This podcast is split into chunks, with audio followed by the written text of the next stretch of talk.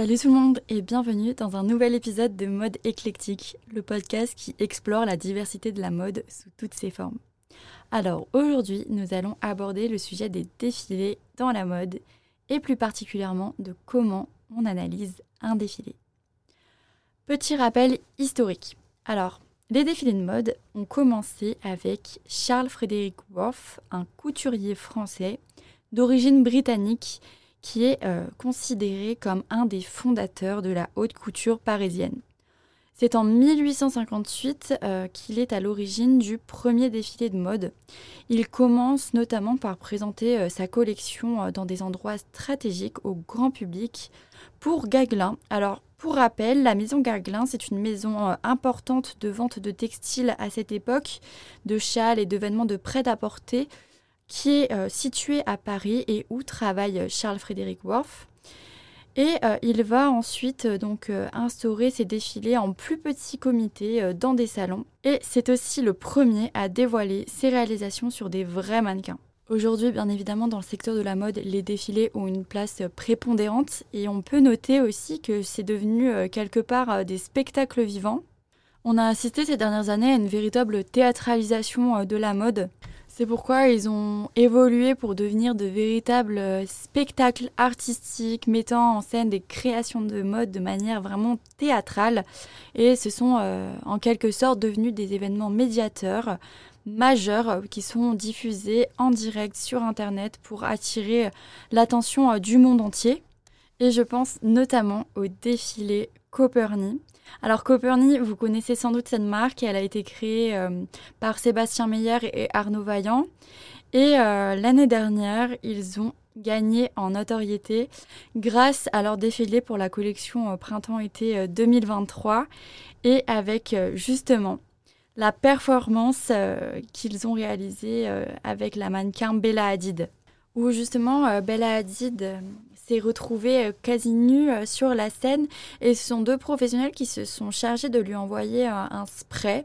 Et ce spray en fait en contact avec la peau se transforme en quelque sorte en tissu ce qui a permis de réaliser une robe en moins de 10 minutes. Et forcément, l'Assemblée est restée bouche bée et cette vidéo a fait le tour des réseaux sociaux et d'Internet. Copernic, ils ont vraiment compris ce phénomène de spectacle, de performance artistique euh, grâce à la mode. Et euh, c'est d'ailleurs une performance euh, qui est devenue virale et qui peut aussi nous rappeler aux initiés la collection Printemps en 1999, durant laquelle Alexander McQueen avait justement subjugué son public avec des robots peignant à l'aérosol un mannequin vêtu d'une robe blanche.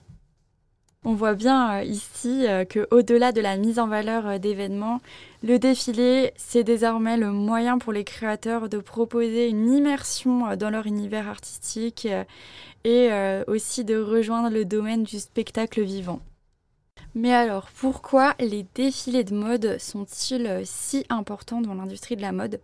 Alors, ce qu'il faut savoir, c'est que les défilés de mode sont vraiment d'une importance capitale dans l'industrie de la mode pour plusieurs raisons. Alors premièrement, ils permettent aux créateurs de présenter euh, bien évidemment leur nouvelle collection au public, aux médias et aux acheteurs, ce qui leur donne une visibilité et une crédibilité essentielles.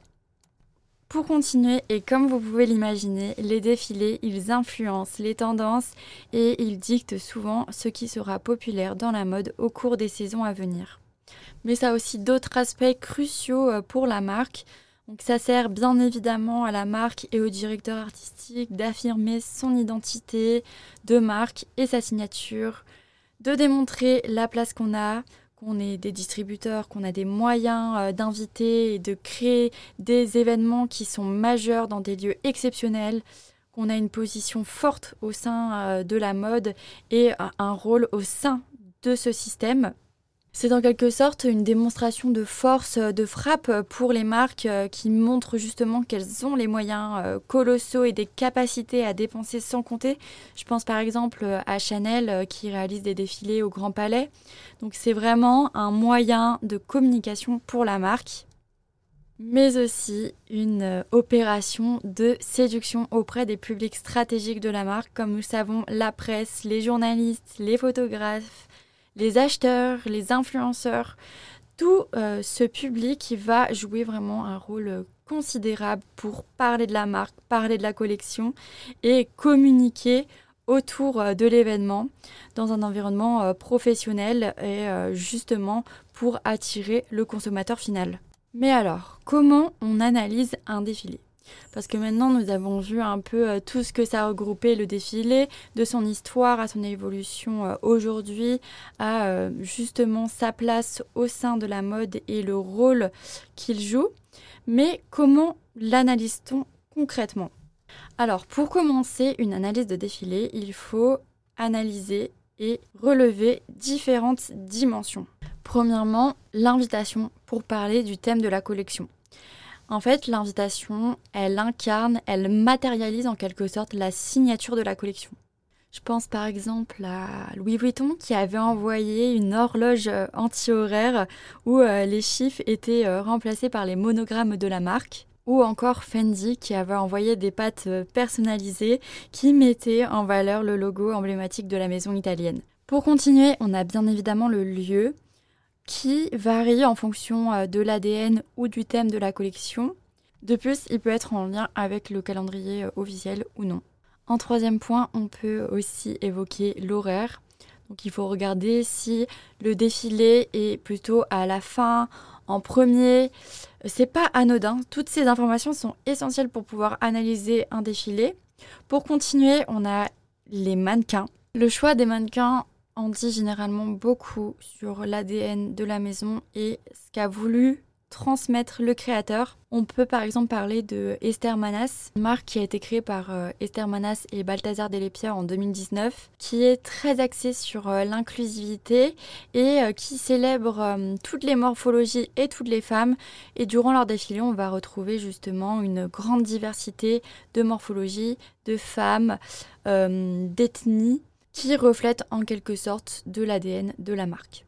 Et enfin, les produits, bien évidemment. lorsqu'on va au défilé, on doit tout décrire. Que ce soit l'ambiance, la lumière, la musique, la décoration, le podium, tout ce qui peut être décrit, il faut le décrire. Le lieu, l'installation. Il faut aussi regarder qui est invité, où sont placés les journalistes, est-ce que euh, tout le monde est ou pas au même rang. Donc tout cela, c'est pour la phase avant que le défilé commence. Et une fois que le défilé a démarré, à ce moment-là, il faut commencer à analyser les mannequins, si euh, elles sont plutôt connues, si elles sont nouvelles, si, comme je l'ai dit auparavant, elles ont des morphologies différentes, quelle est cette morphologie, leur typologie, euh, quelle est leur façon d'être sur le podium et pendant qu'elles marchent et qu'elles présentent l'événement le rythme qu'elles vont avoir, si elles sont seules lorsqu'elles euh, sont sur le podium ou non, si elles prennent euh, des pauses ou non. Tous ces éléments sont des indicateurs qui vont vous permettre de vous aiguiller dans l'analyse des défilés. Ensuite, on va regarder les produits. Et à nouveau, on va se poser une variété de questions, notamment quels sont les produits présentés, les rapports entre les produits iconiques et les nouveautés, quels moments de vie euh, sont traités par la collection On commence euh, par les vêtements de jour, puis sorties et les robes de mariée euh, comme traditionnellement. Après, on vient regarder plusieurs paramètres au sein même des produits, comme notamment les volumes, leur construction, s'il y a des imprimés, quelles couleurs sont utilisées, quelles matières ont été choisies, s'il y a de l'ornementation, quels sont les accessoires, les chaussures, les sacs, les bijoux. Tous ces éléments doivent être analysés. On peut également regarder la durée du défilé. Ce qu'il faut comprendre ici, c'est que dans un défilé, tout fait sens. Mais alors vous pouvez vous demander à quoi ça sert d'analyser un défilé.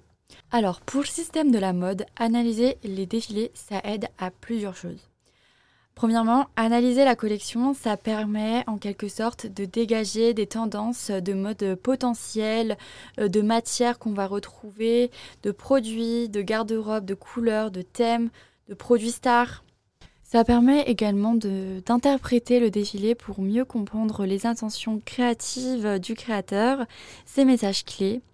On vient aussi en quelque sorte découvrir la vision personnelle du créateur de la mode pour euh, la saison à venir. De façon plus large, les défilés et euh, les analyser permettent de décrypter euh, l'air du temps euh, exprimé dans la collection et par sa monstration sur le podium. Ça permet aussi de découvrir le rôle stratégique multidimensionnel du défilé de mode. Donc comme on l'a dit, le lieu de rencontre, la production de contenu de communication, tout l'aspect marketing et incarnation stratégie du business et de son développement. Analyser les défilés, ça permet de présélectionner également les produits qui seront commandés par les acheteurs en showroom de vente et ou euh, employés pour les shootings euh, mode euh, des rédactions de presse, mais aussi et surtout de mettre en lumière des designers et des marques qui font sensation sur les podiums. Merci d'avoir écouté cet épisode sur les défilés de mode et comment les analyser. J'espère que vous avez trouvé ces informations utiles et intéressantes. N'oubliez pas de rester à l'écoute pour de futurs épisodes passionnants sur le monde de la mode. À très vite!